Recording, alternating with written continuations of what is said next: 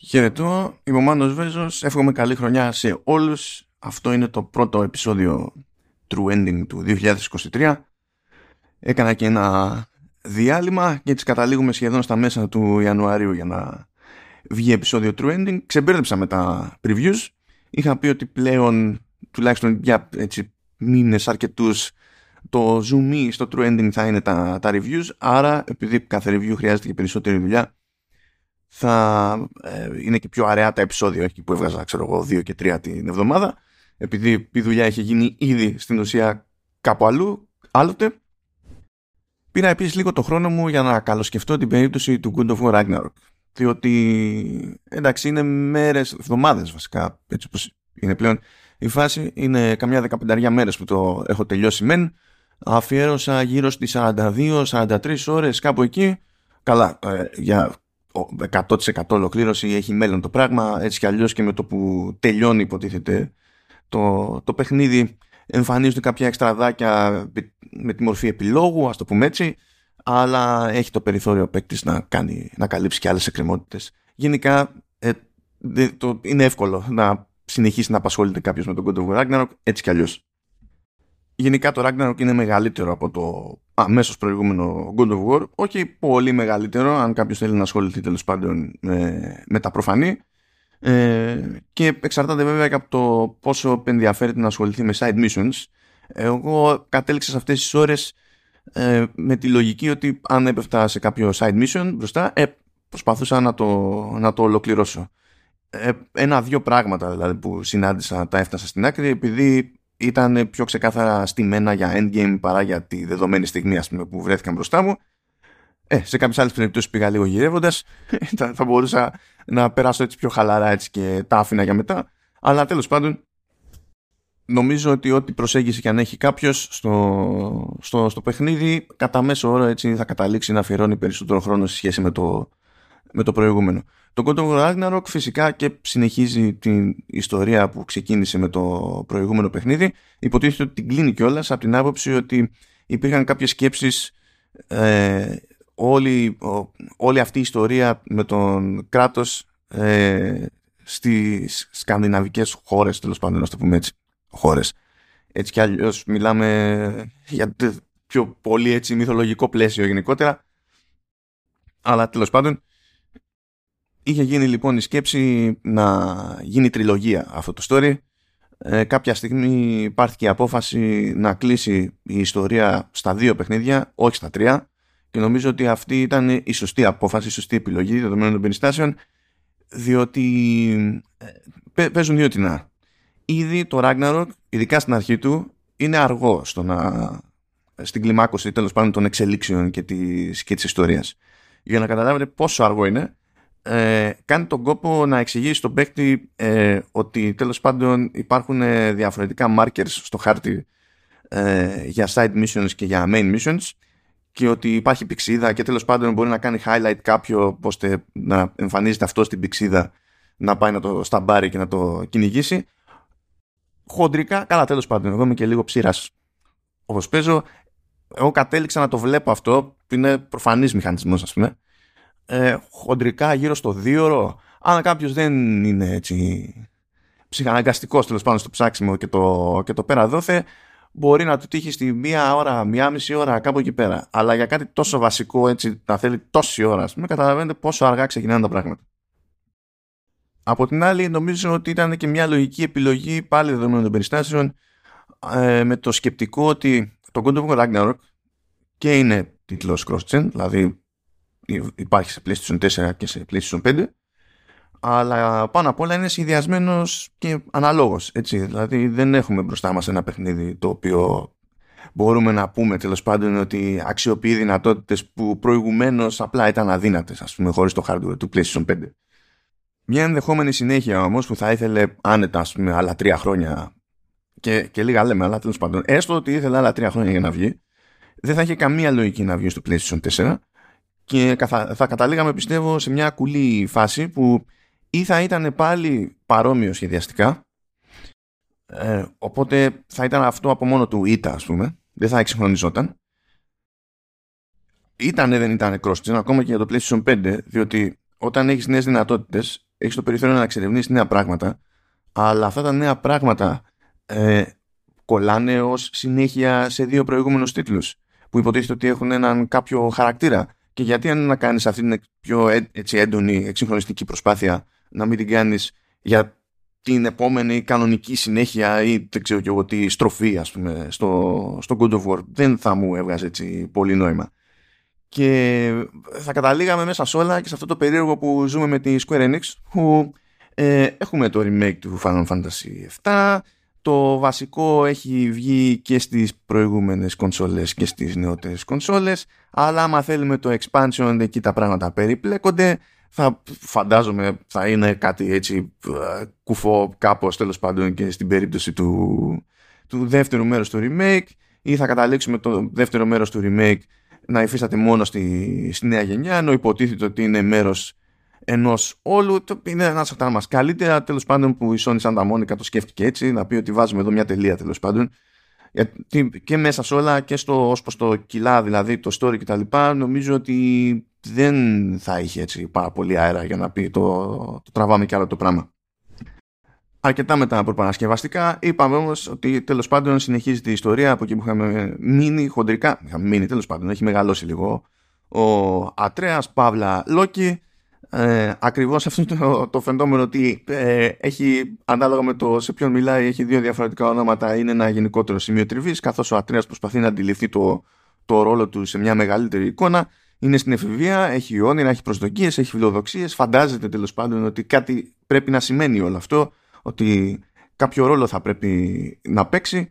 Και είναι έτσι ε, ώρες ώρες πιο ενθουσιασμένος από όσο θα ήθελε ο κράτος που προσπαθεί να τον συμμαζέψει για να μην μπλέξουν τέλος πάντων και να αποφύγει ο Ατρέας τα δικά του τέλος πάντων λάθη τα οποία την πλήρωσε, τα πλήρωσε πάνω απ' όλα το ελληνικό 12 Θεό. Στην ουσία σε αυτήν περίπου έτσι τη, σε αυτό το σημείο τριβής βασίζεται όλη η υπόλοιπη ιστορία καθώς ανοίγει έτσι η ματιά μας προς τους μυθολογικούς και μη χαρακτήρες αυτή τη φορά έχουμε παρεδώσει με περισσότερες από τις σκανδιναβικές θεότητες και γιατί υπάρχουν ανοιχτοί λογαριασμοί όπως στην περίπτωση της Φρέγια που από την αρχή του παιχνιδιού δείχνει ότι γενικά ως ήθιστες σε δύο περιπτώσεις δεν εκτιμά τέλος πάντων το ότι κατέληξε το, στο πρώτο παιχνίδι να χάνει τον Μπάλντουρ. Τέλος πάντων με το τρόπο που τον έχασε. Ε, ο Θόρ είναι επίσης έτσι ένα-δυο παιδιά μείον και εκείνος δεν έχει επίσης έτσι το ανάλογο χιούμορ. Νομίζω ο Θόρ, σαν χαρακτήρας τουλάχιστον στο God of War, δεν είναι στημένο για να έχει χιούμορ, δεν ξεχωρίζει ιδιαίτερα για αυτή του την ιδιότητα. Έχουμε να γνωρίσουμε περισσότερους ε, όπως το, τον Τυρ, στον οποίο δεν θα εμβαθύνω περισσότερο γιατί είναι λίγο δύσκολο να το κάνω σοβαρά χωρίς να υπάρχει να μοιράζω spoilers. Ε, ε, σίγουρα, α, συναντούμε το Heimdall, ε, συναντούμε επίσης και τον Όντιν ο οποίος τέλος πάντων σε αυτή τη φάση της ιστορίας καταλήγει και έχει ε, σημαντικότερο και διευρυμένο ρόλο. Υπάρχουν ε, και άλλοι χαρακτήρες. Υπάρχει η Lady Sif. Ε, υπάρχουν, καλά φυσικά έχουμε τους, τους νάνους από το πρώτο παιχνίδι που είναι και σμίθες και συνεχίζουν να, να βοηθούν το πρωταγωνιστικό δίδυμο. Έχουμε τον Ρατατόσκου, τέλος πάντων υπάρχει περισσότερο εκεί πέρα για να μας μοιράζει εκεί κάτι sides, ας το πούμε έτσι. Έχουμε την Angra Bonda που πρέπει να είναι ο χειρότερος χαρακτήρας σε όλο το παιχνίδι διότι ε, είναι, είναι γραμμένη σαν να είναι αυτονόητο στην πλάση ότι είναι ο καλύτερος χαρακτήρας όλων των εποχών και δεν χρειάζεται να το στηρίξει καθόλου αυτό. Απλά πρέπει να το φάμε αμάστο. Ε, ε, νομίζω ότι η Angry Bonda είναι εκείνη που μοιράζει τις περισσότερες αμπελοφιλοσοφίες τις οποίες δεν κέρδισε και δεν στήριξε σε κανένα επίπεδο αλλά τέλος πάντων ας πούμε ότι δεν είναι πάρα πολλά τα παρεδώσει με την Angry Bonda οπότε επιβιώνουμε. Θα σταθώ περισσότερο έτσι σε ιστορία, χαρακτήρες, πώς τέλος πάντων χειρίζονται οι συγγραφείς τους χαρακτήρες, πώς λειτουργεί περίπου η αφήγηση. Θα το αφήσω όμως λίγο παραπέρα γιατί είναι έτσι λίγο πιο φιλοσοφική η συζήτηση και έχω κάνει ξέχωρες σημείωσεις για την περίσταση και σύν της άλλης υπάρχει πάρα πολύ ζουμί στους στους μηχανισμούς. Οπότε έχει νόημα να εξηγηθεί ε, γενικότερα η δομή του παιχνιδιού αλλά και η λογική με την οποία ε, συνδέονται οι διαφορετικοί μηχανισμοί που συνολικά έτσι όλα αυτά είναι απλή μετεξέλιξη αυτών που είχαμε δει στο, στο προηγούμενο God of War. Πράγμα που σημαίνει ότι και πάλι έχουμε ένα παιχνίδι το οποίο δεν είναι ακριβώς ανοιχτό αλλά ώρες ώρες είναι λίγο πιο ανοιχτό. Φυσικά έχουμε τις βασικές αποστολές που ε, μπαίνουν σε ένα πλαίσιο που λέγεται The Path. Έχουμε παράπλευρες δραστηριότητες, έχουμε αρκετούς περιβαλλοντικούς γρίφους που κάποιοι είναι διαθέσιμοι τέλος πάντων και ας το πούμε προσπελάσιμοι ε, με τα εργαλεία που έχουμε από την αρχή στο παιχνίδι. Κάποιοι άλλοι απαιτούν κάποια διαφορετικά εργαλεία που αποκτούμε παρακάτω. Οπότε γίνεται μια προσπάθεια συνδυαστικά ε, να επανέλθει ο παίκτης είτε αφού προχωρήσει περισσότερο στο, στο παιχνίδι είτε αφού ολοκληρώσει το The Path που είναι στην ουσία το, το main quest. Γενικά αυτό το μοτίβο είναι το στάνταρ πλέον μοτίβο για την περίπτωση της, της Sony που γενικά δεν βγάζει δεξιά και αριστερά τίτλους με πραγματικά ανοιχτό κόσμο. Δηλαδή μπορούμε να πούμε ότι υπήρξε ναι, το Days Gone, υπάρχουν τα, τα Horizon, αλλά στα... Καλά, ναι, υπάρχει πλέον και το Spider-Man. Τέλος πάντων, αυτή είναι μια προσπάθεια που έχει γίνει έτσι τώρα μαζεμένη τα τελευταία χρόνια και φαντάζομαι ότι θα συνεχιστεί εφόσον μας έχει τάξει και ένα μάτσο live games και μάλλον προσφέρεται η φάση εκεί πέρα. Αλλά σε έτσι πιο χοντρά της IP ας πούμε, που έχουν πιο βαριά ιστορία ε, πίσω τους και βασίζονται συνήθως σε μια πιο γραμμική ας το πούμε δομή και έχουν να πουλήσουν και μια ιστορία με μια κάποια βαρύτητα ε, βλέπουμε ότι γίνεται μια προσπάθεια προς το άνοιγμα χωρίς να είναι όμως πάρα πολύ επιθετικό αυτό το, το άνοιγμα. Το είδαμε δηλαδή στο The Last of Us Part 2 που σε μεγάλο βαθμό ήταν γραμμικό απλά είχε ένα κομμάτι ας πούμε ειδικά στην περίπτωση του Seattle που ήταν πιο ανοιχτό. Ε, κάπως έτσι λειτουργεί το πράγμα και στο God of War με τη διαφορά ότι ε, στην ουσία πηγαίνουμε από βασίλειο σε βασίλειο και κάποιο κομμάτι τέλος πάντων εκεί πέρα σε κάθε μπάντα είναι πιο γραμμικά στημένο, κάποιο άλλο κομμάτι είναι λίγο πιο ανοιχτό και γενικά αυτή η λούπα της εξερεύνησης σε συνδυασμό με τους γρίφους ε, είναι από τα ευχάριστα της, της υπόθεσης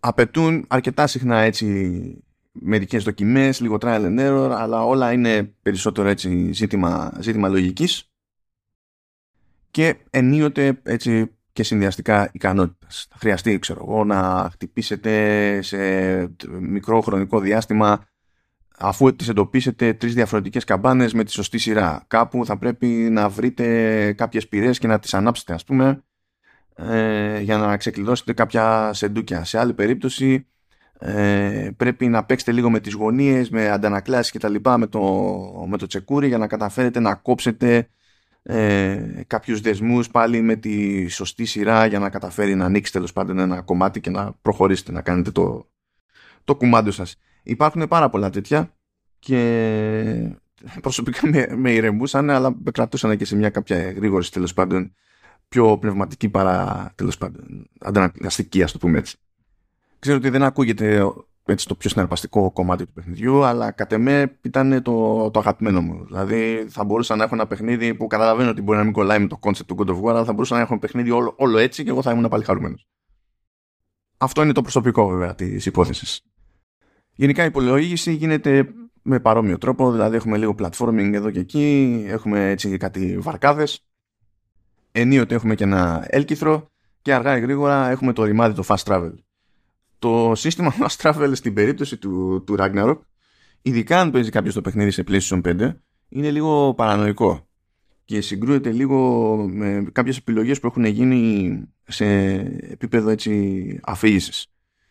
Ε, στο πρώτο παιχνίδι, μια από τις ωραίες ιδέες ομολόγω που, που είχε η ομάδα των, των συγγραφέων ήταν ότι μπορούσαν να εμπλουτίσουν το lore κατά τη διάρκεια μιας διαδρομής που ήταν λίγο προβλέψιμης διάρκειας και είχε να κάνει συνήθως με, τη, με τον παίκτη πάνω σε μια βάρκα και καθώς ήταν στη βάρκα ξεκινούσε ο Μιμήρ και έλεγε τα δικά του και πάνω στη βαρκάδα έτσι μαθαίναμε και κάτι για το, για το μυθολογικό κομμάτι της υπόθεσης. Δεν ήταν αντί και καλά γνώση που χρειαζόταν ας πούμε για να πάμε παρακάτω, να κατανοήσουμε το παρακάτω. Τώρα γίνεται αυτό ξανά, αλλά γίνεται μια προσπάθεια να πετάει ο Μιμήρ και όχι μόνο ο Μιμήρ ε, ένα μάτσο ιστορίες ανά πάσα ώρα και στιγμή. Τόσο πολύ που μερικές φορές οι ιστορίες αυτές γίνονται προτεραιότητα εις βάρος του fast travel. Πώς το εννοώ το συγκεκριμένο; Ε, έστω ότι χρησιμοποιούμε λοιπόν fast travel ε, και υποτίθεται ότι κάνουμε μια ενδιάμεση στάση στο, στο Wall Tree και είμαστε σε ένα δακτύλιο που δεν μπορούμε να κάνουμε τίποτα, απλά μπορούμε να κάνουμε κύκλους και το σκεπτικό είναι ότι περιμένουμε λίγο ώστε να εμφανιστεί η πύλη που θα μας βγάλει στο, στον τελικό μας προορισμό. Και καλά η αναμονή αυτή αντιστοιχεί, αν αφήσουμε όλα τα υπόλοιπα στην άκρη, στο χρόνο φόρτωσης του κόσμου που έρχεται. Το κουφό λοιπόν στο Ragnarok είναι ότι ώρες ώρες ε, έχουν αποφασίσει ότι τώρα θα σου πει μια ιστορία ο Μιμήρ είναι συγκεκριμένη η ιστορία που θα, δηλαδή είναι σκηνοθετημένο αυτό δεν είναι ότι απλά ξεκινάει ένα voice over όπως κατά τη διάρκεια ξέρω εγώ της δράσης που άμα ξεκινήσουμε εμείς κάποια άλλη δραστηριότητα κόβεται όχι έχει αποφασιστεί ότι σε αυτό το σημείο θα ακούσεις αυτή την ιστορία και αν δεν τελειώσει η αφήγηση αυτής της ιστορίας από τον Μιμήρ, ή μπορεί τέλος πάντων να είναι ένας διάλογος με τον όποιο σύντροφο έχουμε, που μπορεί να είναι ο Ατρέας, μπορεί να είναι άλλοι χαρακτήρες. Ε, αν δεν τελειώσει η αφήγηση αυτής της ιστορίας, δεν εμφανίζεται η τελική πύλη για να φτάσουμε στον προορισμό μας. Οπότε έχει γίνει συνειδητή επιλογή να τρενάρετε το, το fast travel απλά για να έχουμε μια ιδέα ακόμη από lore. Αυτό είναι το ανάποδο του λεγόμενου έτσι quality of life. Αυτό πρέπει να είναι και το έτσι πιο αρνητικό σχόλιο που μπορώ να σκεφτώ για θέματα που σχετίζονται με quality of life, διότι κατά τα άλλα το, το παιχνίδι και τέλος πάντων Santa Monica Studio ε, έχει κάνει πραγματικά ό,τι, ό,τι μπορεί. Και από άποψη, εντάξει, κάποια πράγματα τα περιμέναμε, τουλάχιστον να εστιάσουμε στην ελληνική αγορά. Ε, υπάρχει βέβαια μετάφραση, έχει γίνει και, με, και μεταγλώτηση. Από άποψη επίπεδου, αν έχετε πέσει στο προηγούμενο God of War και είχατε δει τι, τι δουλειά έχει γίνει, ε, χοντρικά μπορείτε να, να περιμένετε κάτι ανάλογα ε, καλό. Δεν θα είναι ό,τι καλύτερο έγινε ποτέ στην ιστορία, αλλά δεν νομίζω ότι τέλος πάντων ε, ξεκινούσε κανένας με, με τέτοιες αξιώσεις. Οι υπόλοιπες τώρα ε, σκέψεις ως προς αυτό για μένα σε προσωπικό επίπεδο παραμένουν το κατά πόσο τέλος πάντων αυτό ανοίγει την αγορά ή όχι στη, στην Ελλάδα όταν μιλάμε για παιχνίδι που απευθύνεται σε, σε ενήλικες αλλά αυτό είναι άλλο καπέλο. Πάλι την ανοίγει την ανοίγει ε, γιατί να μην υπάρχει αυτή η έξτρα επιλογή ε, κακό δεν πρόκειται να κάνει σε κανένα επίπεδο και εδώ που τα λέμε βγάζει, βγάζει νόημα και επιχειρηματικά γιατί έχεις μια Sony τέλος πάντων που δείχνει ότι ενδιαφέρεται αρκετά για τον α, β, γ λόγο δεν έχει σημασία ώστε να υποστηρίζει ελληνικά συστηματικά στις δικές της μεγάλες παραγωγές όπως εδώ και χρόνια. Και προφανώς αυτό δεν μπορεί να περάσει απαρατήρητο και σε αντίθεση και με άλλες ανάλογες προσπάθειες τουλάχιστον εδώ πέρα οι μεταφράσεις γίνονται ως μεταφράσεις όχι στον αυτόματο και ο Θεός βοηθός όπως έχουμε πετύχει αλλού και σε κάποιες περιπτώσεις από Microsoft μεριά οπότε να λέμε και πάλι καλά διότι και άλλοι που και που προσπαθούν, αλλά τέλος πάντων μετράει και δεν μετράει η προσπάθεια. Λέγεται και δεν λέγεται προσπάθεια σοβαρή. Ενώ εδώ τουλάχιστον εντάξει έχει, έχει γίνει δουλειά.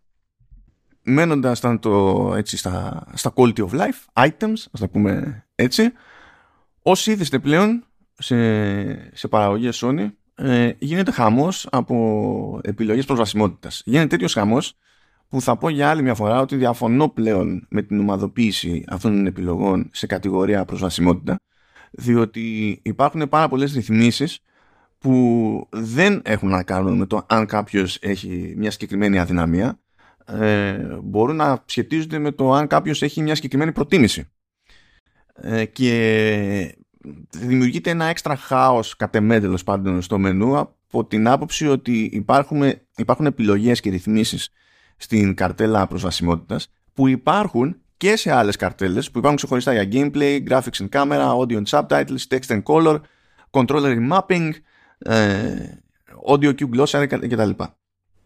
Καλά το audio cue glossary είναι για να εξιωθεί κάποιος με, με τον ήχο που κάνει τέλος πάντων το σύστημα εφόσον ενεργοποιήσουμε αυτούς τους ήχους για να καταλάβουμε τι, συμβα... τι interaction ε, κοντεύει, από πού περνάμε δίπλα κτλ. Αν έχουμε πρόβλημα όρασης και πρέπει να βασιστούμε στη, στην ακοή. Υπάρχουν ε, κάποια presets, υπάρχουν κάποιες προρυθμίσεις με συγκεκριμένη, τέλος πάντων, έτσι, με συγκεκριμένο προσανατολισμό.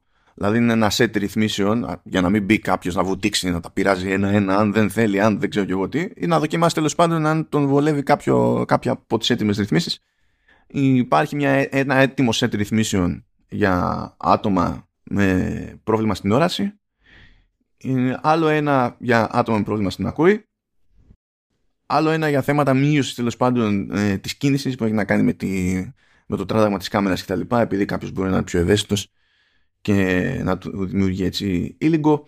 Αλλά υπάρχει και set για εκείνους που έχουν κινητικά προβλήματα. Και προφανώς μπορεί κάποιος να πειράξει παρά τα αυτά έτσι και τα επιμέρους. Δεν είναι ότι πρέπει να τα παντρευτεί. Μάλιστα, ε, η επιλογή του να ρυθμιστούν τέτοια, να γίνουν αυτές οι ρυθμίσεις, να μην γίνουν αυτές οι ρυθμίσεις, είναι κάτι που προτάσσεται από νωρίς νωρίς το παιχνίδι. Δηλαδή πριν καν μπούμε στη διαδικασία, μπαίνω στο κεντρικό μενού και αποφασίζω τι θα κάνω κατά τα λοιπά.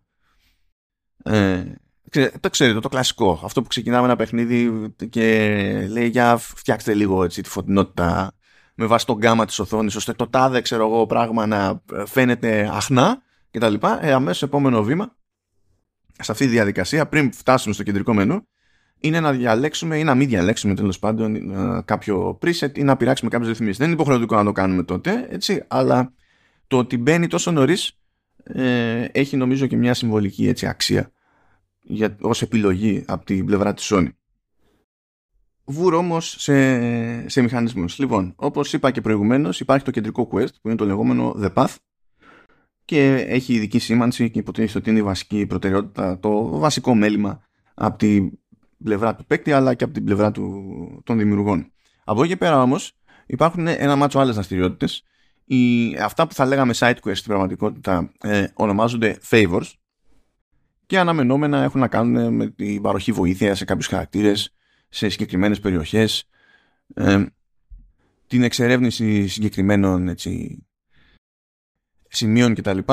που ταυτόχρονα δίνουν το περιθώριο στον παίκτη να έρθει πιο κοντά γνωρίζοντας, μαθαίνοντας περισσότερα πράγματα για τον όποιο χαρακτήρα τον, τον συνοδεύει και ως ανταμοιβή προφανώς έτσι μαζεύει αντικείμενα, μαζεύει experience points και για, το, και για τον κράτος αλλά και για όποιον στέκεται δίπλα, για τον οποιοδήποτε companion και ε, είναι και ένας τρόπος στην ουσία να ξεκλειδώσει και κάτι παραπάνω προχωρώντας ε, ώστε να γίνει πιο χρήσιμος ο, ο companion. Οπότε το θετικό είναι ότι ναι μεν δεν, είναι, δεν εντάσσονται στην κεντρική ιστορία αλλά έχουν να δώσουν κάτι στη, στη βασική λούπα για το από εκεί και πέρα.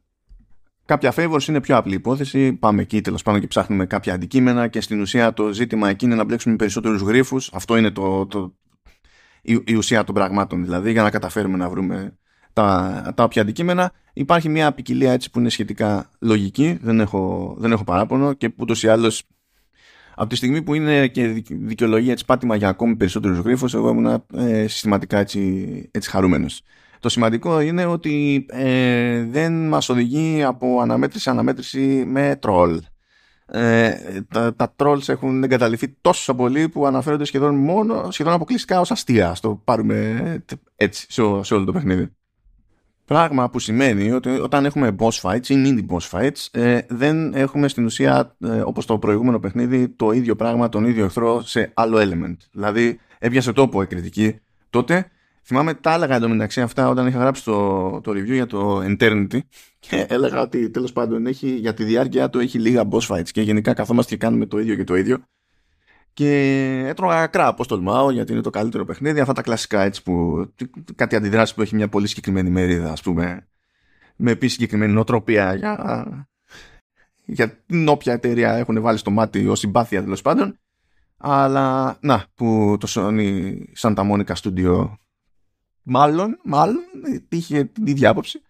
Οπότε μπήκε στη διαδικασία να ρεφάρει αυτή τη φορά. Δεν υπάρχει δηλαδή αυτή η βαρετή ρουτίνα σε mini bosses και boss fights στο, που συναντούσαμε στο προηγούμενο παιχνίδι. Αυτό είναι σημαντική, σημαντικό, σημαντικότατη βελτίωση ε, για το σύνολο έτσι, της εμπειρίας του παιχνιδιού.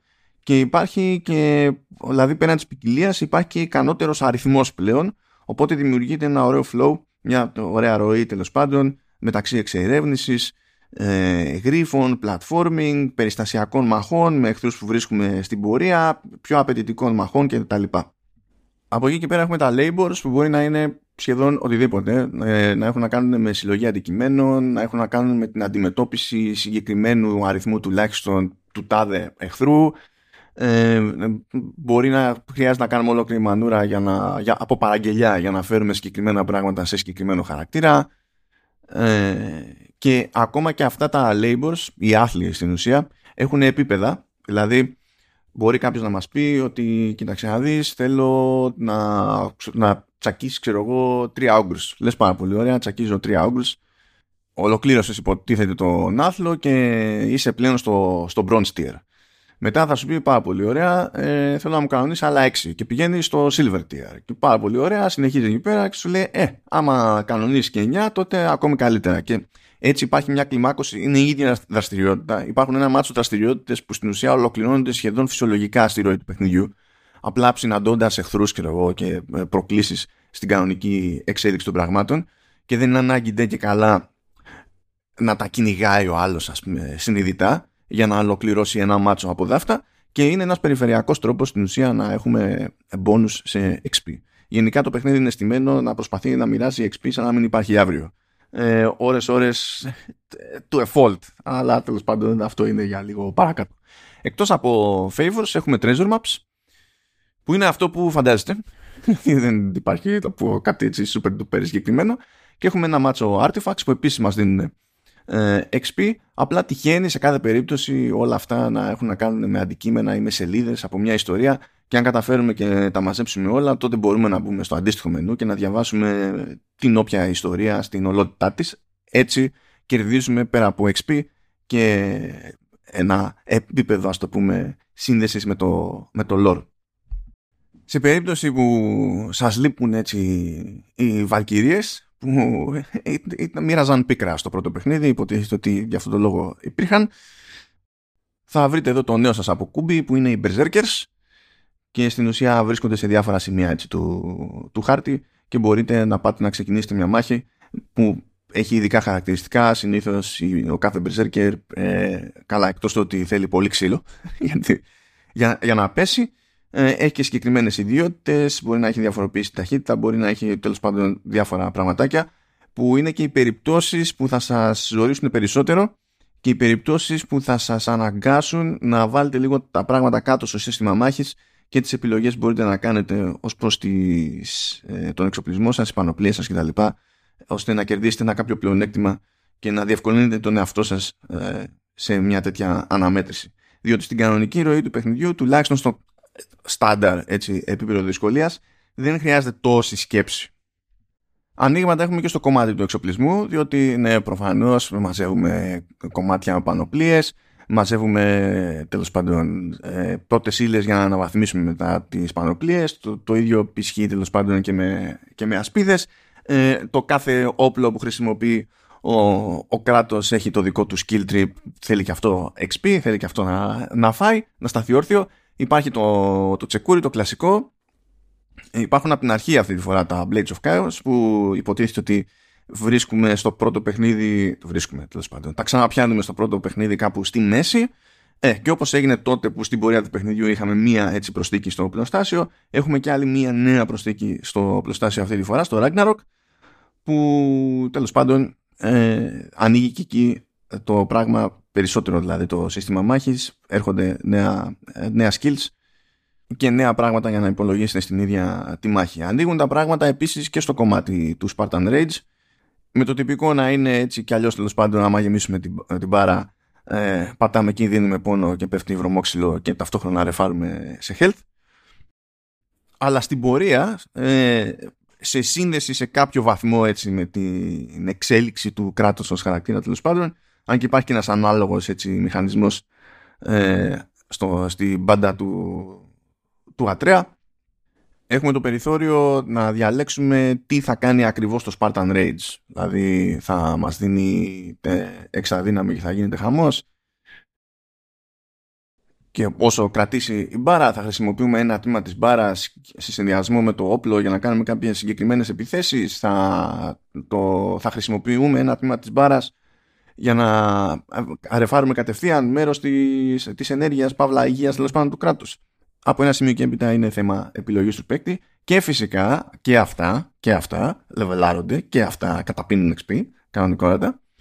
Και επειδή πάντα πρέπει να περιπλέκονται τα πράγματα ακόμη περισσότερο, έχουμε και τα relics, τα οποία relics από την πλευρά τους συνήθως έτσι παρουσιάζονται ως εξαρτήματα, ας το πούμε, ε, ως φυλαχτά, ως ε, εξαρτήματα ε, λαβές εγώ, για τα όπλα κτλ.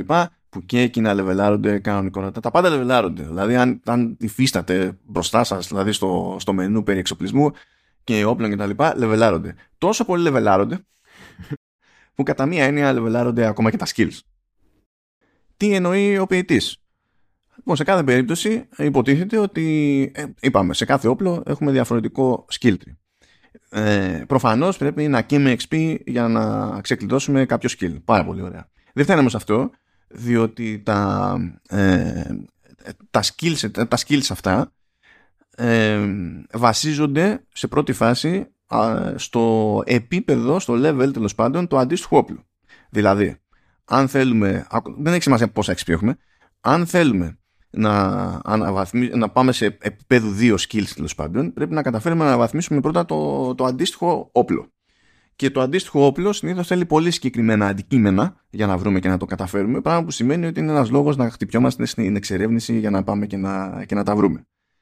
Ε, πάλι συγκεκριμένα αντικείμενα θέλουμε και για τη διεύρυνση της, της, υγεία, της μπάρας υγείας του, του κράτους αντίστοιχα και στο Rage αυτό είναι κλασικά ισχύουν από τα πρώτα παιχνίδια πούμε, του PlayStation 2 δεν απορεί κανένας. είναι όλα προβλέψιμα αλλά ρίχνουμε XP παίρνουμε ένα, ένα skill έτσι υποτίθεται μετά ότι το skill αυτό πηγαίνει πακέτο με το αντίστοιχο labor πρέπει να το χρησιμοποιήσουμε χι φορές ας πούμε για να ανεβάσουμε tier και να γίνει λίγο πιο αποτελεσματικό. Και όταν φτάσουμε στο gold tier, τότε έχουμε το περιθώριο να το αναβαθμίσουμε και έχοντας ακόμη περισσότερο XP για να, να φτιάξουμε ε, mod tokens.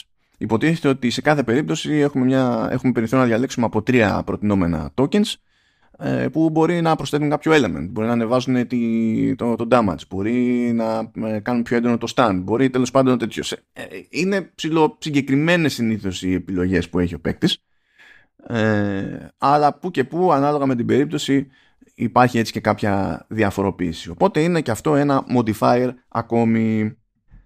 Το περίεργο με όλο έτσι, αυτό, τον, τον τεράστιο συνδυασμό ε, πεπλεγμένων μηχανισμών ε, είναι ότι χωρίς να δημιουργούν κάποιο πρόβλημα στη, στην πράξη ε, είναι σε μεγάλο βαθμό διακοσμητική. Γιατί το λέω αυτό; Διότι ε, εφόσον τέλος πάντων μπει κάποιος στον κόπο έτσι να πηγαίνει και λίγο πέρα δόθε, να μην αγνοεί τα site quest κτλ. Κάτι που είναι πάρα πολύ δύσκολο να συμβεί ε, με αυτή την τακτική ε, είναι να ξεμείνετε από χρήματα ας πούμε, για, τις, για τις αναβαθμίσεις. Βρίσκετε χρήματα δεξιά και αριστερά και έχετε πάντα τα κατάλληλα ποσά. Συνήθως αυτό που λείπει είναι τα έτσι, εξειδικευμένα αντικείμενα για πολύ συγκεκριμένες ε, αναβαθμίσεις που τα απαιτούν. Επιπλέον, ε, από τα πιο εύκολα πράγματα στον κόσμο είναι να καταλήξετε με άπειρα experience points. Δηλαδή το πρόβλημα δεν είναι αν έχετε XP, το πρόβλημα είναι αν θα σας αφήσει το σύστημα ε, να τα ξοδέψετε. Αν δηλαδή είστε στη φάση ώστε να ε, ανεβάσετε level το τάδε όπλο, ξέρω εγώ, ε, ή αν έχετε τις πρώτες ύλες για να λεβελάρετε κάποιο κομμάτι, κάποιο σύνολο πανοπλίας και, και τα λοιπά. Δηλαδή, αυτή η εντύπωση που μένει σε βάθος χρόνου παίζοντας το παιχνίδι είναι ότι κάπου το παιχνίδι ζυγίστηκε στραβά ως προς τον τρόπο με τον οποίο δίνει XP και έπρεπε να μπει χαλινάρι. Και ο τρόπος ε, που διάλεξε το, Santa Monica Studio να βάλει χαλινάρι είναι να έχει ενδιάμεσα εμπόδια δηλαδή είναι σαν να χρησιμοποιεί ε, ένα περίεργο ας το πούμε level gating ώστε να μην καταλήγει ο παίκτης με τόσο XP που έχει πρόχειρο να γίνεται υπερδύναμος σε χρόνο μηδέν. Αυτό δείχνει ότι τέλος πάντων ε, κάποιος υπολόγισε πολύ λάθος στο το σύστημα πρόοδου και επειδή μάλλον θα ήταν περισσότερο σκόπος και θα ήθελε σίγουρα περισσότερο χρόνο να βρεθεί ένα τελείως άλλο ζύγι που να είναι πιο αλφάδι στην όλη περίπτωση, νομίζω ότι διάλεξαν έτσι την πιο εύκολη οδό, βάζοντας κάποια έτσι, πιο εμφανώς τεχνητά εμπόδια στη, στην πρόοδο. Μπορεί να πει κάποιος βέβαια ότι έτσι δίνεται ε, πιο συχνά η εντύπωση στον παίκτη ότι μονίμως μαζεύει κάτι από εδώ, μαζεύει κάτι από εκεί, ε, κατάφερε να κάνει ένα level up εδώ, κατάφερε να βελτιώσει κάτι από εκεί ένα skill, ένα, ένα όπλο, ε, να, βάλει, να ανοίξει μια θέση στο, στο Amulet που και εκεί πέρα γίνεται, έχει άλλα modifiers που σε τριπλέτες έχουν και set bonuses και τα λοιπά. Χαμός, δηλαδή δεν υπάρχουν παντού, παντού, παντού πράγματα να κάνετε. Στο, και μόνο που μπαίνετε στο μενού δηλαδή, τρύπες είναι άπειρες, άμα θέλετε να ασχοληθείτε. Αλλά ε, αυτό εντάσσεται έτσι και σε μια γενικότερη προσπάθεια που γίνεται στα, εδώ και χρόνια πια σε action adventure να είναι περίπου RPG και δεν είμαι πεπισμένος ότι τελικά τέλος πάντων, ειδικά σε μια τέτοια περίπτωση που φαίνεται ότι για άλλο ζύγι πήγανε και σε άλλο βρεθήκανε, ότι είναι η καλύτερη ιδέα ή ότι χρειάζεται τελικά, ε, ειδικά σε μια περίπτωση σαν το God of War Ragnarok, κάτι τέτοιο για να αισθανθεί ο παίκτης ότι πετυχαίνει πράγματα. Με δεδομένο, με δεδομένο ότι η εξερεύνηση ε, εξαρτάται από κάποια πράγματα που ε, θα εξασφαλίσει παρακάτω ο παίκτης και δεν έχουν να κάνουν με skills δεν και καλά συγκεκριμένα αλλά έχουν να κάνουν με ξέρω εγώ, το, το, το, όπλο που θα βρει με, το με τον companion που θα βρει ή με το ability που θα πάρει ο κράτος από ένα σημείο και έπειτα ή ο companion αντίστοιχα. Και υπάρχει λόγος, δηλαδή υπάρχει τρόπος και ήδη σπρώχνεται ο παίκτης τέλος πάντων ε, να επιστρέψει σε περιοχές που άφησε πίσω του προηγουμένως. Ε, μάλιστα, εντάξει, σε μία περίπτωση ομολογώ ότι δεν το σπρώχνεται αρκετά, ε, διότι είναι, ας το πούμε, χοντρικά στην κατηφόρα του παιχνιδιού, ε, έχει το περιθώριο παίκτηση απλά να πει πάμε συνεχίζουμε στο The Path, ε, πάμε να δώσουμε πόνο ή κάνουμε μια παράκαμψη και πηγαίνουμε σε μια περιοχή που δεν επισκεπτόμαστε πρώτη φορά, αλλά τώρα υποτίθεται έχουν αλλάξει κάποια πράγματα και μπορούμε να πάμε εκεί πέρα να, να χωθούμε. Προφανώς και μπορεί να τα κάνει μετά τον τερματισμό έτσι αυτά τα πράγματα, αλλά είναι κρίμα. Ε, οπότε, εγώ θα σας πω, επειδή θεωρώ ότι ε, εκείνη η εξόρμηση που έκανα που ήταν προαιρετική, ε, ήταν εξόρμηση σε ένα από τα καλύτερα και πιο ανοιχτά κομμάτια, ε, κομμάτια του παιχνιδιού. Είναι φοβερό, φοβερό ενδιαφέρον για μένα, πέρασα πάρα πολύ καλά εκεί. Οπότε όταν έρθει η ώρα να σας πει κάποιος ε, θέλεις να πας να τα κάνεις κάπου αλλού παράλια ή θέλεις να κάνεις έτσι μια στάση τώρα προαιρετική εξτραδάκι βρε από το βασίλειο του Βάναχάιμ. Πείτε ναι, πείτε ναι στο Βάναχάιμ. Πηγαίνετε εκεί πέρα, πιστεύω θα με θυμηθείτε. Ε, μηχανικά είναι απολαυστικό. Δηλαδή όλες οι λούπες εκεί πέρα με το gameplay και το ζόρι με, τη, με την εξερεύνηση, το άνοιγμα ε, κάποιων τμήματων του χάρτη κτλ. Είναι, είναι απόλαυση και υπάρχουν και μερικές από τις πιο ωραίες προκλήσεις σε μάχες, είτε έχει να κάνει τέλος πάντων με κάποιον έτσι, πιο τροφαντό εχθρό, πιο boss fight, είτε ακόμη και με πιο απλές τέλος πάντων περιπτώσεις. Είναι και η μόνη περίπτωση ε, στην οποία τέλος πάντων παίζει τόσο σημαντικό ρόλο η, η δυνατότητα που υπάρχει από ένα σημείο και έπειτα να αλλάζουμε την ώρα της ημέρας, τέλος πάντων, να είναι είτε μέρα είτε βράδυ. Αυτό μην φανταστείτε έτσι πιο συγκεκριμένο έλεγχο της ώρας. Συν της άλλης, δεν χρειάζεται τέτοια αιμονή με το λεβελάρισμα εδώ και εκεί και μηχανισμούς και περίεργα εμπόδια και τα λοιπά. Από τη στιγμή που υπάρχει, ε, ε ούτως ή άλλως ήταν καλό το σύστημα μάχης στο προηγούμενο God of War και εδώ πέρα καταλήγει και ε, ε καταλήγουμε και έχουμε ακόμη περισσότερο βάθος διότι ε, ειδικά στην περίπτωση των Berserkers που θέλουν δεν θέλουν, σας αναγκάζουν τέλος πάντων να σκεφτείτε κάπως αλλιώς από ότι στην κανονική ροή του παιχνιδιού. Ε, υπάρχουν συνέργειες υπάρχουν συνέργειες, ε, μεταξύ skills τέλος πάντων, με χωρίς modifiers κτλ. που απαιτούν εξάσκηση από την πλευρά του παίκτη και την συνειδητή, απολύτως συνειδητή εκτέλεσή τους με μετρημένες κινήσεις και συγκεκριμένη προσέγγιση στη, στη μάχη ενδεχομένως τέλος πάντων και με κάποιες έτσι συγκεκριμένε επιλογές σε, σε εξοπλισμό. Και η εξερεύνηση αυτή μαζί με την εξάσκηση που κατά μία έννοια είναι ένα άλλο είδος γρίφου, έτσι, ε, είναι πολύ απολαυστική διαδικασία και δεν χρειάζεται για να αποδώσει να κρέμεται ε, από λογική RPG. Για τον ίδιο λόγο ακριβώς που δεν κρεμόταν και στα πρωτότυπα παιχνίδια God έτσι, γιατί προφανώς εκεί είχαμε ένα resource, έτσι, ε, και το καίγαμε τέλος πάντων για να ε, έχουμε πρόσβαση σε νέες κινήσεις και, και νέες δυνατότητες. Και από εκεί και πέρα όλο το zoom ήταν πώς συνδυάζουμε σε ένα καλοβαλμένο σύστημα μάχης και ένα επίσης καλωστημένο μενού με αναμετρήσεις. Και βελτιώσεις έχουμε και στο κομμάτι του companion, διότι και ο companion, όποιος είναι σε κάθε περίπτωση, ε, φέρνει τα δικά του skills που παίζουν ρόλο και στη μάχη, παίζουν ρόλο και στους γρίφους και υπάρχουν και μερικοί companions που είναι πιο one-off. Δηλαδή δεν είναι ότι θα τους ας πούμε ότι δεν είναι πολλαπλής χρήσης τέλος πάντων οπότε δεν έχουν δικό τους skill tree αλλά έχουν κάποια πολύ συγκεκριμένη δυνατότητα που ε, συνειδητά τέλος πάντων αξιοποιείται από τους σχεδιαστές των, των αναμετρήσεων στο αντίστοιχο κομμάτι του παιχνιδιού και αλλάζουν στην ουσία τη ροή και την αίσθηση της μάχης ώστε να μην καταλήγει ο παίκτης να αισθάνεται ότι κάνει το ίδιο και το ίδιο ξανά και ξανά.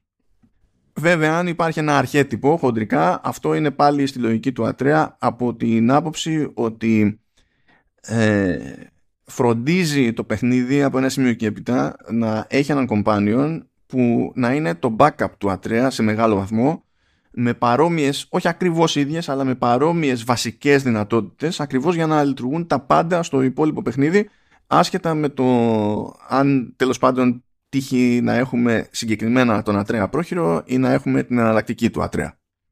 Τώρα καταλαβαίνετε, ελπίζω δεν ρίχνω έτσι ονόματα εδώ και εκεί, διότι εντάξει μπορεί κάτι να μην είναι μεγάλο spoiler, αλλά για μένα καλό είναι να αποφεύγονται διάφορα πραγματάκια γιατί συνδέονται και με εξέλιξη χαρακτήρων, κάποιες καταστάσεις και δεν θέλω να τα καίω. Παρότι έχει περάσει και ένας κάποιος καιρός πλέον, δηλαδή έχουν περάσει δύο μήνες από την κυκλοφορία του παιχνιδιού, δεν πειράζει. Που ξέρω εγώ πότε θα παίξει ο καθένας, δεν χρειάζομαι τέτοιες λεπτομέρειες τέλος πάντων για να καταφέρω να εξηγήσω όλο το υπόλοιπο.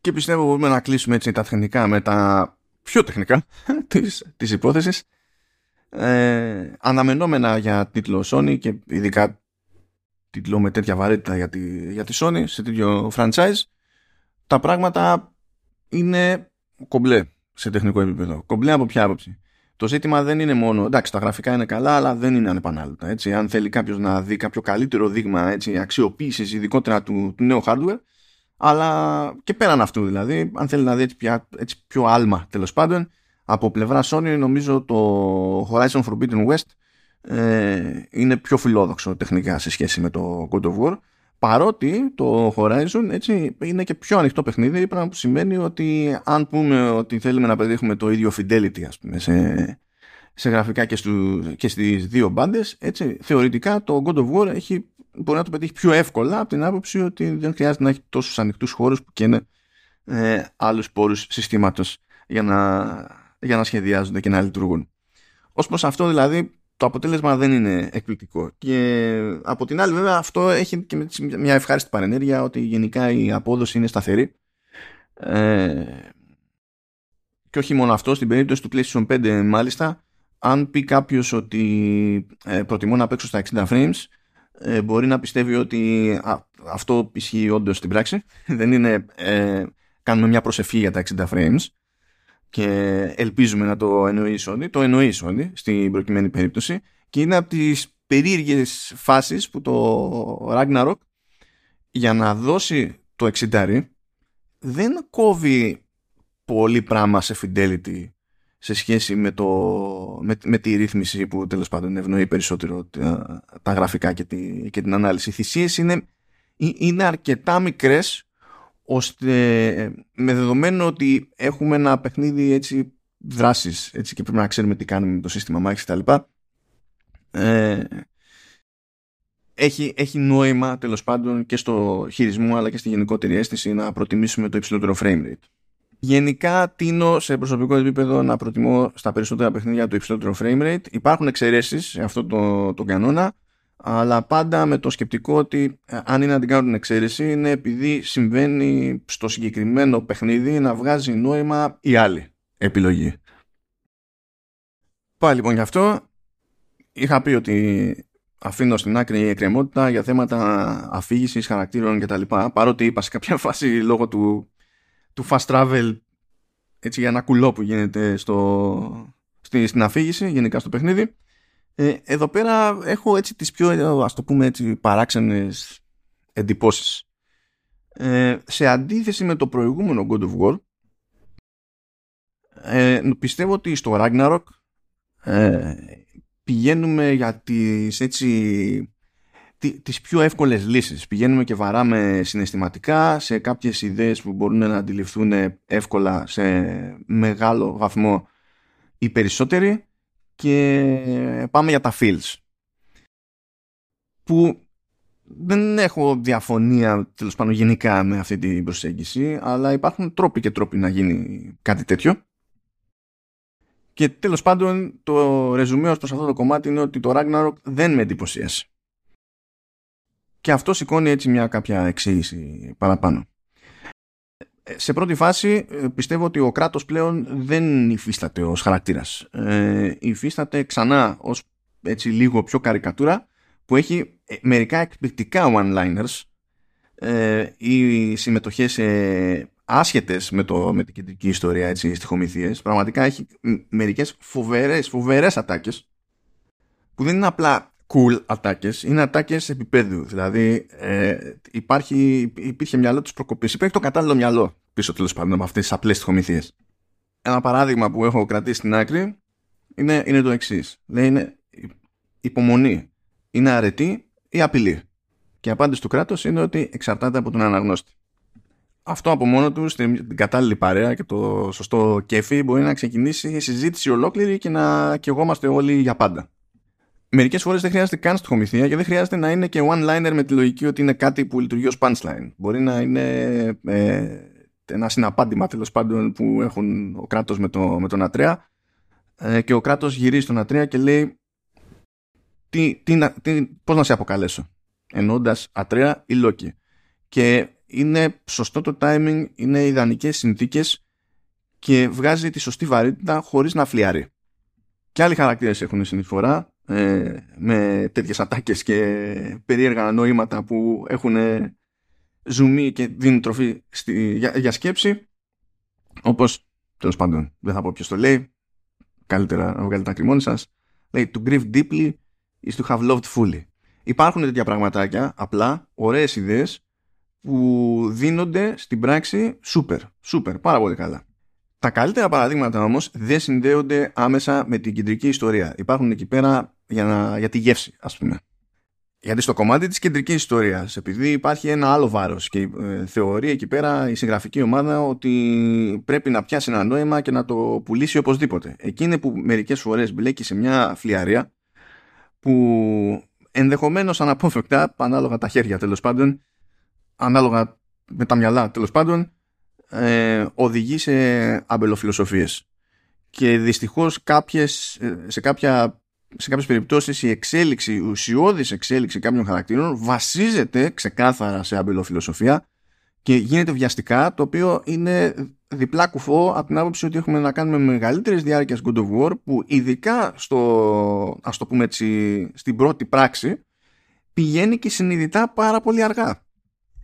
Μου έκανε φοβερή εντύπωση που τέλος πάντων έχει να κάνει με άλλο χαρακτήρα αυτή τη φορά αλλά ένα από, το μεγαλύτερο παράπονο που είχα από το story του προηγούμενου God of War από το story τέλος πάντων ε, συνεννοηθήκαμε έστω ε, ήταν ε, μια, απότομη, ένα, μια απότομη μετάπτωση, ένα περίεργο μπρος πίσω που έκανε ο Ατρέας με τρόπο τέλος πάντων που δεν έβγαινε να είναι οργανικός. Ήταν κάποιος σαν να γύριζε διακόπτη και θεωρούσα ότι ήταν μια συγκριτική αποτυχία σε ένα υπόλοιπο έργο το οποίο για μένα ήταν πολύ πιο αλφάδι.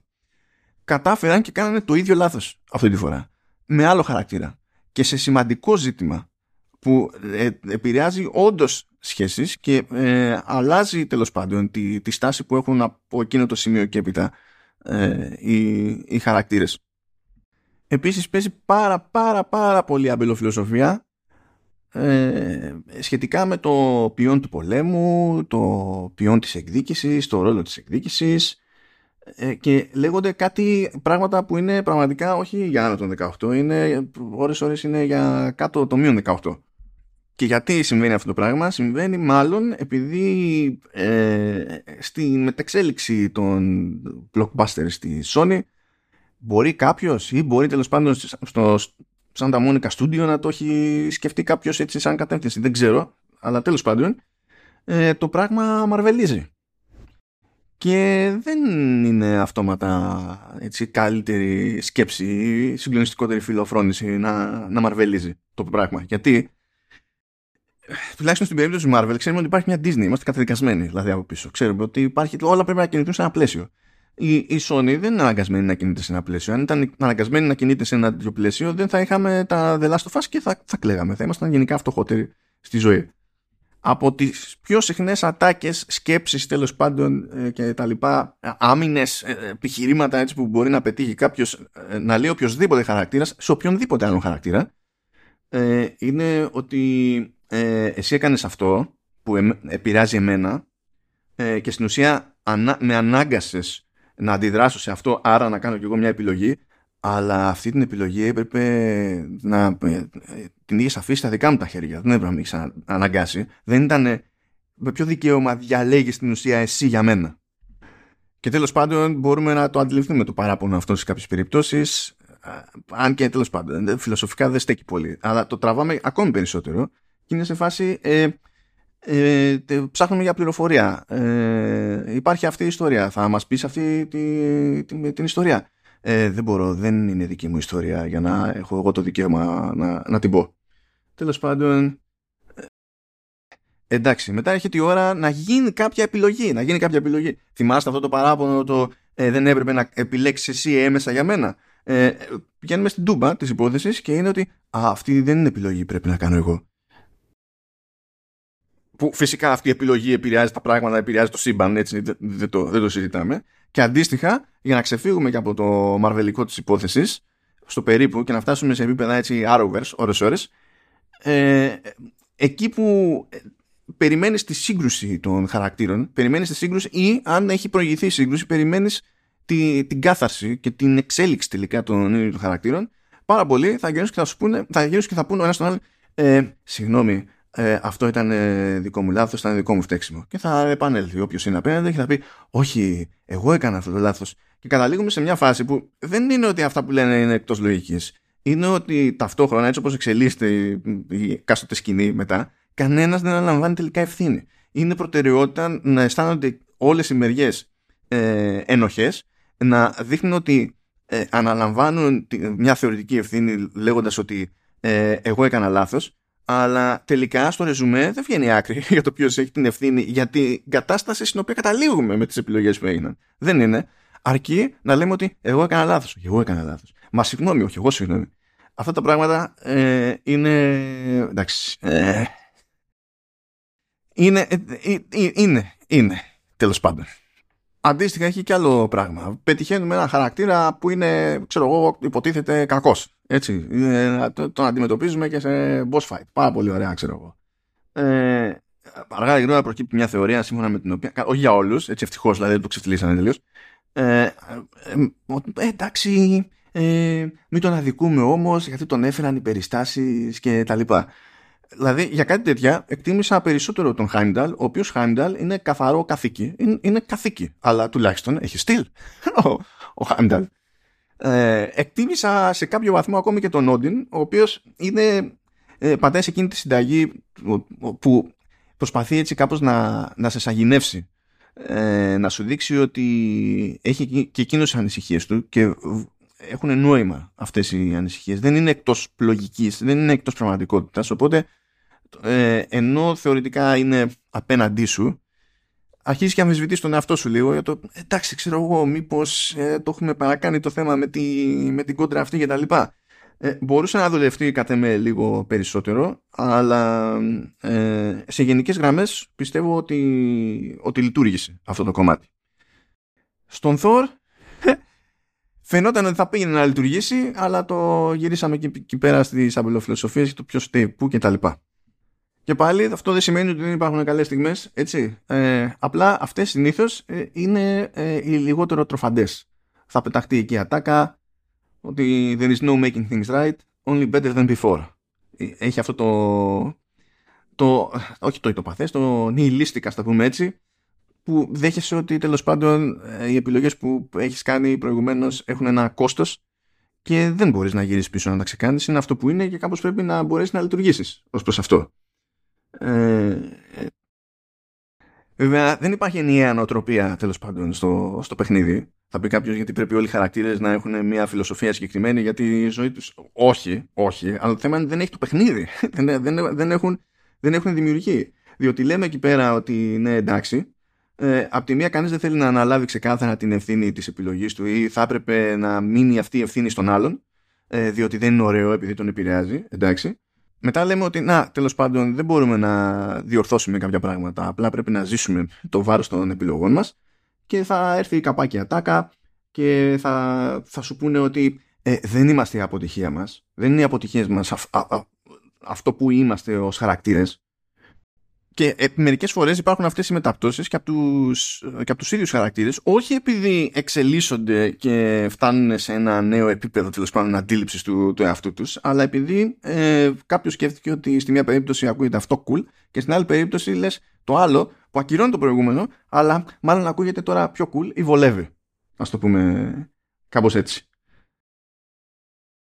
δεν ξέρω πώς γίνεται να δεχόμαστε το παρελθόν μας που δεν μπορούμε να τα αλλάξουμε τέλος πάντων και να θεωρούμε ότι δεν παίζουν κανένα ρόλο οι αποτυχίες μας. Ε, ε, πρώτα απ' όλα αν είναι έτσι τότε δεν παίζουν κανένα ρόλο και οι επιτυχίες μας. Δεν, δεν σημαίνει ποτέ τίποτα από οτιδήποτε. Είναι όλα σχετικά. Μερικές φορές, μάλιστα, κάποιοι, κάποιοι έτσι, ωραίοι διάλογοι, κάποιες ωραίες σκηνές που είναι σκηνοθετημένες συγκεκριμένα για να αφήσουν μια εντύπωση, να, έτσι, να κάνουν λίγο το παίκτη να βαρύνει ενδεχομένως ε, υπονομεύονται από συγκεκριμένες επιλογές στο level design.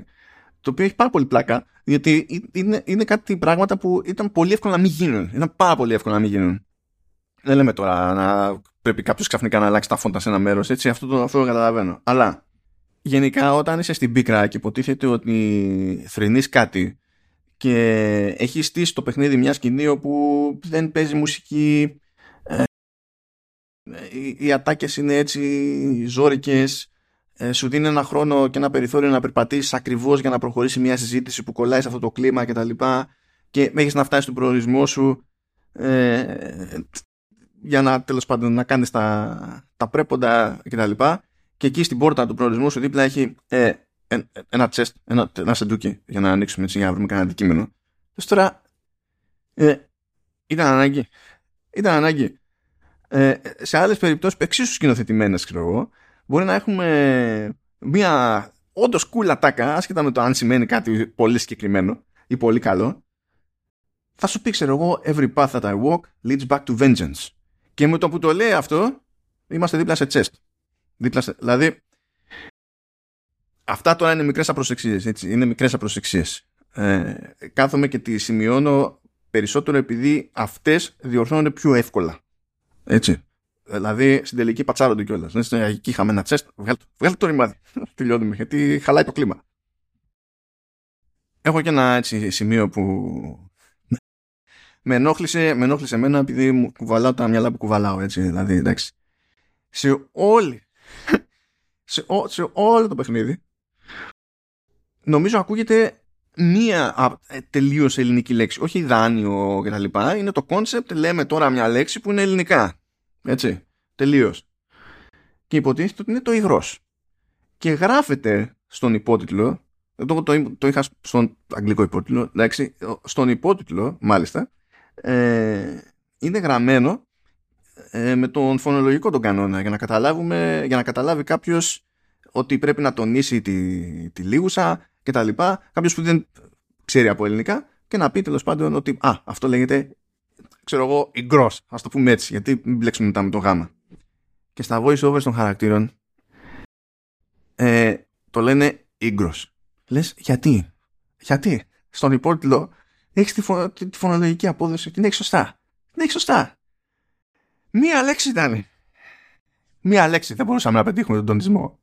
Και ας, και ας μην νιώθατε να πείτε το γάμα το ρεζουμέ τέλος πάντων από όλα αυτά, όχι μόνο το, το, για το κομμάτι τέλος πάντων της αφήγησης των χαρακτήρων κτλ., είναι ότι. αλλά και των μηχανισμών. Είναι ότι για άλλη μια φορά, μια μεγάλη παραγωγή πιστεύω ότι ε, θα μπορούσε να σταθεί ακόμη καλύτερα αν σε ορισμένα σημεία περνούσε μια μηχανική απλοποίηση, αυτό είναι στο ένα μέτωπο, και από την άλλη μπάντα αν ήταν μικρότερο σε διάρκεια. Δηλαδή δεν ξέρω ποιος σκέφτηκε ότι αυτό το, αυτή η ιστορία που έπρεπε να υποθεί στο Ragnarok είχε ελπίδα να ε, χωριστεί σε δύο τροφαντά παιχνίδια κάποτε και να γίνει τριλογία αλλά ήταν, όταν το σκεφτόταν ήταν μάλλον λίγο παρανοϊκός με βάση αυτά που βλέπουμε τέλος πάντων τελικά στο Ragnarok. Έτσι. Γιατί φαντάζομαι, εντάξει, μπορεί να κόπηκαν πράγματα, μπορεί να έχει καμιά ιδέα παραπάνω για να βγατήσει το πράγμα, αλλά τέλος πάντων με βάση έτσι την, την όλη κατάληξη ε, και την πορεία των πραγμάτων ήταν παρανοϊκή η σκέψη. Ε, και μιας και λέω για κατάληξη μπορώ να πω τουλάχιστον, τουλάχιστον και ήταν μια περίεργη σκέψη έτσι, που πέρασε από το μυαλό μου όταν την ξανασκέφτηκα τέλος πάντων. Ε, το, το τελείωμα του, του παιχνιδιού είναι πολύ δυνατό. Δηλαδή ε, στο, σε ένα κομμάτι που είναι πιο γραμμικό είναι πιο συγκεκριμένα τα set pieces πιο συγκεκριμένη είναι η, η, η ροή των μαχών κτλ. Ε, το, το παίζουμε και ενώ είμαστε στο νέο καθεστώς έτσι με την κάμερα ε, πίσω από τον νόμο και ξέρω διαγώνια ε, με, τέλος πάντων με το σύστημα μάχης να είναι αυτό και το, τα τόσα στοιχεία που διαφοροποιούν το σύγχρονο God of War από το παλιό God of War εκεί στο κομμάτι στο, στην κατηφόρα, την απόλυτη κατηφόρα ε, μπορούσα να πω ότι παρά όλες αυτές τις, ε, τις αλλαγές σε οποιαδήποτε πτυχή αυτό έβγαζε την αίσθηση του κλασικού God of War. Χωρίς να λειτουργεί ως κλασικό God of War έτσι. μιλάμε για την αίσθηση μιλάμε για την αίσθηση. Και εκεί μου καρφώθηκε κιόλας ότι ε, με το να μην έχουμε τόσα ανοίγματα σε δομές και τα λοιπά ε, θα έβγαινε σε καλό τελικά στο παιχνίδι. Και αν είχε λίγα παραπάνω τέτοια τμήματα ας πούμε κατά διαστήματα έστω στο, στο παιχνίδι τόσο καλοδουλεμένα ως ως set pieces θα ήταν ακόμη καλύτερα τέλος πάντων. Ακριβώς επειδή δείχνει σε μένα εκείνο το κομμάτι ότι το κατανοούν και οι ίδιοι στο Santa Monica Studio. Θα πει κάποιος και καλά, είναι δυνατόν να το κατανοούν εκεί πέρα. Ε, ε, ε, τα χρόνια περνάνε, οι δημιουργοί αλλάζουν, φεύγουν, οι γενιές αλλάζουν, οι προτεραιότητες αλλάζουν. Εδώ όλο το franchise έχει αλλάξει. Δεν είναι αυτονόητο το ότι και να το καταλαβαίνει κάποιο. Πρώτα απ' όλα ότι υπάρχουν κάποιοι πρόχειροι να το καταλαβαίνουν ακριβώς ε, στην παραγωγή αυτή έτσι γιατί δεν, είναι και, δεν έχουμε τον Balrog κάει και ο άνθρωπος την προηγούμενη φορά δεν ήταν εδώ πέρα είχε πιο περιφερειακό ρόλο. Ή ότι τέλος πάντων εκείνοι που είναι πρόχειροι ενδιαφέρονται για το ότι καταλαβαίνουν κάτι τέτοιο. Και σε επίπεδο χαρακτήρων το κλείσιμο του, του παιχνιδιού είναι αρκετά όμορφο είναι αρκετά καλό. Ε, είχα μια συζήτηση νομίζω την είχα τη συζήτηση ήταν σε κάποιο live του Retro X Gamers ε, που, που μου έλεγαν ότι τέλος πάντων ό,τι διαφωνίες και αν έχουμε το παιχνίδι ε, η, η, τελευταία ώρα είναι τόσο καλοδουλεμένη που τέλος πάντων θα μου αλλάξει γνώμη κτλ. Ε, ε, είχα σχολιάσει τότε ότι γενικά μια ώρα είναι λίγο δύσκολο να ε, φροντίσεις να ξεχάσω άλλα 41 που προηγήθηκα και ναι, γενικά δεν τις ξέχασα. Ισχύει όμως ότι το, το, το κλείσιμό του είναι πολύ καλό. Πολύ καλό. Δηλαδή και ως εμπειρία έτσι, gameplay ε, που τελείως. Δηλαδή ε, δεν είναι και τυχαίο ότι σε όλο εκείνο το final stretch έχουμε ξεφύγει πλέον από το κομμάτι του RPG γιατί δεν μας ενδιαφέρει στην πραγματικότητα. Πάμε εκεί να δώσουμε πόνο να τελειώνουμε. Αλλά και να μας ενδιαφέρει έτσι με τη σχετικά μέτρια ορμή με την οποία προσέγγισα τέλος πάντων τα side quests, να σας πω ξεκάθαρα έτσι ότι έφτασα στο τέλος έχοντας τσιτώσει όλα τα skill trees όλων και έχοντας αναβαθμίσει πλήρως το suit of armor τέλος πάντων που κατέληξα να προτιμώ πλήρως όλα τα όπλα. Καλά, μα δεν είχα αναβαθμίσει τα όπλα, θα μπορούσα να αναβαθμίσω και τα, και τα αντίστοιχα skill trees. Και όχι μόνο αυτό, μου είχε μείνει και XP καβάτζα σαν να μην υπάρχει αύριο. Δηλαδή και τώρα ε, έχω ανοίξει και, έχω ανοίξει και το παιχνίδι και χασεύω στο, στο μενού και τα λοιπά και έχω δεκάδες χιλιάδες XP που με κοιτάνε, τα κοιτάω και λέμε «Α, τι ωραία». Αρκετά νιανιά τα έκανα πιστεύω Οπότε κάπου εδώ έχει ένα νόημα έτσι, να το συμμαζέψω το πράγμα και να κλείσω και να σας αφήσω. Η γενική εικόνα είναι αυτή που τέλος πάντων φαίνεται ότι συμφωνούμε προς αυτό με, το, με τον Ηλία στο Vertical Slice που είναι το άλλο podcast τέλος πάντων που κάνουμε για, για games περισσότερο έτσι, για τη βιομηχανία είναι ότι το God of War Ragnarok είναι ένα πάρα πολύ καλό παιχνίδι.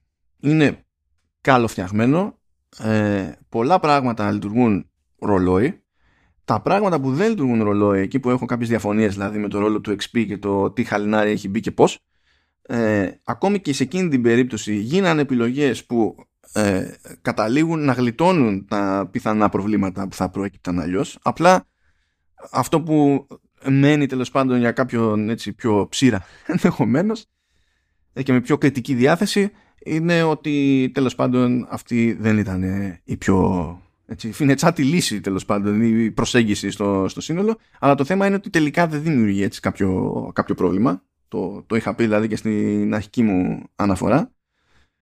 Έχει δυνατές στιγμές με χαρακτήρες, έχει δυνατές στιγμές ακόμη και παράπλευρες, αλλά ως προς αυτό το κομμάτι παίζει πολύ μεγάλη αστάθεια. Υπάρχουν ταυτόχρονα σημαντικές βελτιώσεις ε, σε θέματα ροής, θέματα εξερεύνησης, στο κομμάτι με τα, με τα boss fights και τις πιο μυστήριες έτσι, αναμετρήσεις σε σχέση με το προηγούμενο. Το, το σύστημα μάχης εξακολουθώ και πιστεύω ότι έχει βάθος για να το αξιοποιήσει κάποιος ειδικότερα στα υψηλότερα ε, επίπεδα δυσκολίας. Και σίγουρα, σίγουρα, αν κάποιος δεν κάνει αυτό τον κόπο, αν κάνει τον κόπο με τους Berserkers, σίγουρα έχει να δώσει, έχει γενικά έχει να δώσει περισσότερα αυτό το σύστημα μάχης από ό,τι υπονοείται συνήθως έτσι στην κανονική ροή του, του campaign, του The Path και συν της άλλης χαίρομαι που η Sony συνεχίζει και φροντίζει και σε τεχνικό επίπεδο τα πράγματα να είναι στιβαρά. Τώρα αυτό δεν σημαίνει ότι δεν υπάρχει ποτέ bug πουθενά και τα λοιπά τέλος πάντων, αλλά τώρα μιλάμε για χαζό πράγματα. Δηλαδή είναι, είναι αμεληταία. Είναι αμεληταία. Και στην τελική πατσάρονται στη, στην πορεία. Ε, μου αρέσει που το ε, τεχνικά μιλώντας, τέλος πάντων, πάντα το αποτέλεσμα σε μεγάλες παραγωγές Sony με λίγες εξαιρέσεις είναι όντως στιβαρό. Και είναι στιβαρό αν το παίξει κάποιος χοντρικά στο PlayStation 4. Είναι επίσης αρκετά στιβαρό στο PlayStation 4 Pro. Είναι super duper στιβαρό στο PlayStation 5. Ακόμα και δηλαδή ξεκάθαρα από άποψη απόδοσης έτσι. Ε, και πλέον είμαι πολύ πιο ευαίσθητος σε αυτό το, το κομμάτι ε, διότι ε, έχει γίνει λίγο ε, συνήθεια τέλος πάντων έχει γίνει trend να σου λέει κάποιος ε, διάλεξε ανάμεσα σε ανάλυση ή frame rate και να διαλέγεις ανάλυση και να μην τα πηγαίνει καλά εκεί πέρα ούτε, ούτε στα γραφικά ούτε στην ανάλυση και ε, να μην την παλεύει ούτε στο frame rate που βάζει πιο χαμηλά από στόχο τέλος πάντων να σου τάσει εναλλακτικά άμα θέλεις frame rate πήγαινε εκεί και πάλι να είναι τα σκαμπανεβάσματα πέρα δόθε δεξιά και αριστερά και αυτά είναι για μένα πλέον χαζομάρες. Δηλαδή δεν είναι ότι δεν υπάρχει τρόπος. Κόφτω λαιμό και κάτω. Και ακόμη περισσότερο όταν είσαι μεγάλη παραγωγή. Έτσι. Και η Sony τα φροντίζει αυτά τα πράγματα και δεν σε ενδιαφέρει. Δεν παλεύεις με το παιχνίδι. Δηλαδή δεν παλεύεις με το τεχνικό τομέα του, του παιχνιδιού. Το ζήτημα δεν είναι μόνο αν είναι κάτι όμορφο, εντυπωσιακό στο μάτι κτλ. Ε, είναι το κατά πόσο καταλήγει να, να σου χαλάει την, την εμπειρία όταν δεν μπορεί να είναι στα, σταθερό τέλος πάντων στα, στα προφανή, στα βασικά. Ταυτόχρονα αυτό το πολύ καλό παιχνίδι, το πολύ καλό God of War δεν ρισκάρει σε τίποτα ε, δεν ε, φέρνει ουσιώδεις έτσι, δεν φέρνει μεγάλες αλλαγές δεν φέρνει πρόοδο τέλος πάντων και ε, ιδιαίτερο πειραματισμό σε τίποτα είναι ένα πολύ προβλέψιμο αλλά πολύ καλό sequel.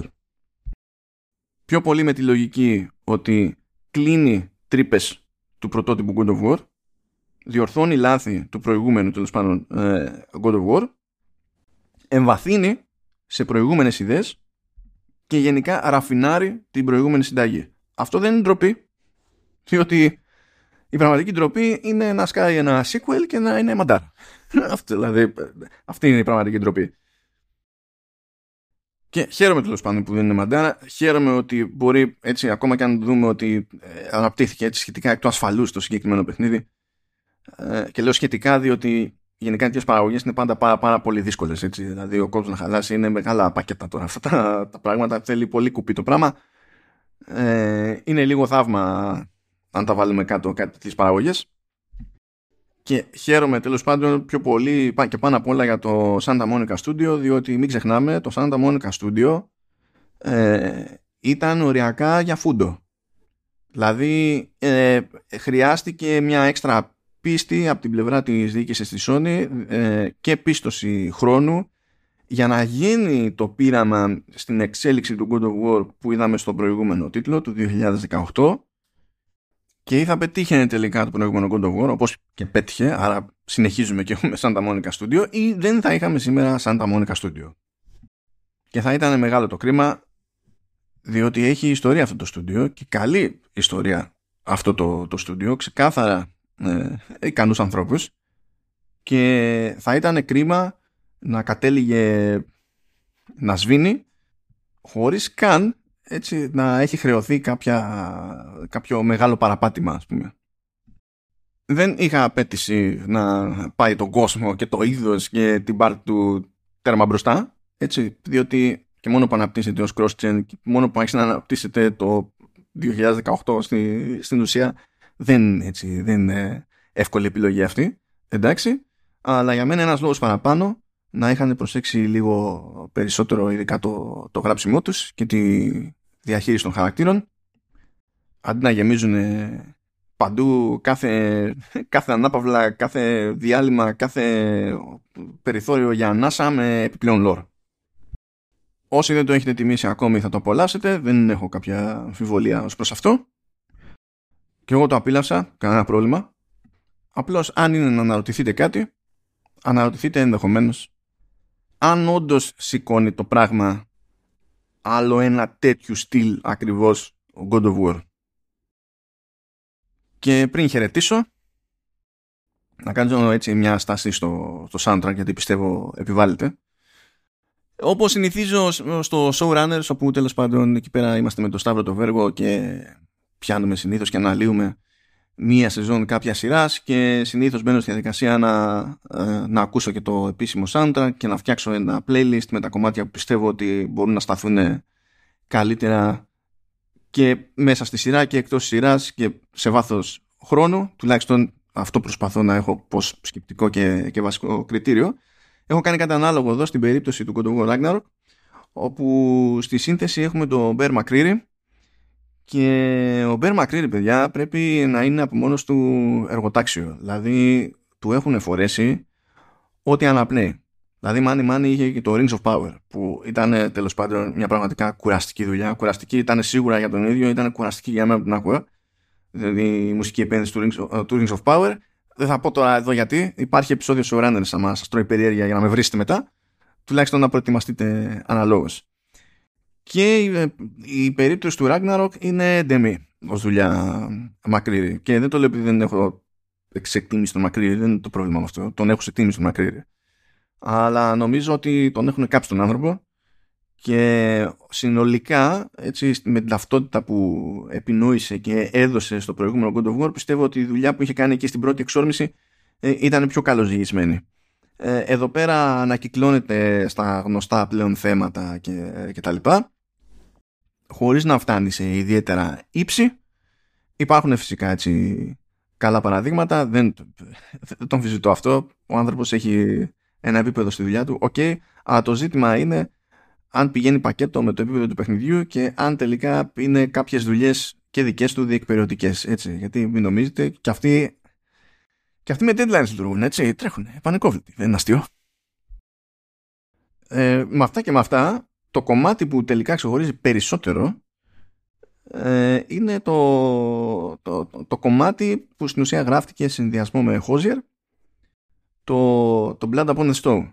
Αυτό το κομμάτι είναι όντως εκπληκτικό κομμάτι. Είναι, είναι φοβερό κομμάτι.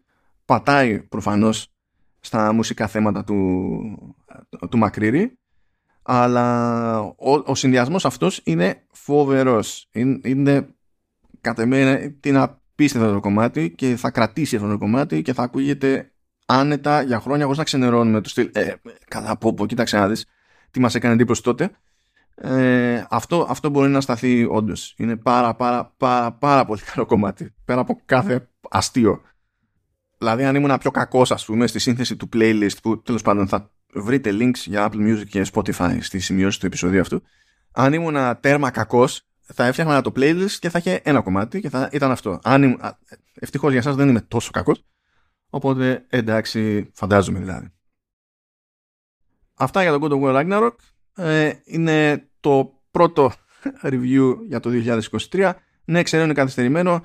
Είχα εκκρεμότητες άλλες, είχα άπειρες εκκρεμότητες με τα previews. Αυτά συμβαίνουν τέλος πάντων όταν δεν πάνε όλα βάσει προγράμματος και όταν έχεις δει 30 παιχνίδια και πρέπει να καλύψεις τα 30 παιχνίδια και να απλώσεις λίγο την κάλυψη να βγάζει νόημα αλλά ήδη τέλος πάντων ε, έχω ολοκληρώσει άλλα δύο παιχνίδια άρα έχω να γράψω σίγουρα άλλα δύο επεισόδια True Ending σχετικά σύντομα και τρέχω και το τέταρτο review ε, στη σειρά και θα αρχίσω να τα σφίγγω μετά ώστε τέλος πάντων στο μέτρο του δυνατού να είμαι ε, πιο νωρίς ε, με τη χρήσιμη πληροφορία ή τέλος πάντων χρήσιμη ξεχρήσιμη αυτό το νιανιά που κάνω εγώ εδώ πέρα. Αυτά από μένα, να είστε όλοι καλά να έχουμε όλοι πάλι καλή χρονιά και θα τα ξαναπούμε σύντομα.